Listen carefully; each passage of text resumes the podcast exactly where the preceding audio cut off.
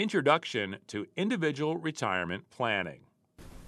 In this chapter, we will focus on the role of the retirement planner, critical issues that shape the circumstances of retirement, and the retirement ladder. Students should be familiar with holistic retirement planning, the steps in the retirement planning process, the issues facing women in retirement planning, the need for education and advisors, roadblocks to saving for retirement, and the sources of retirement income.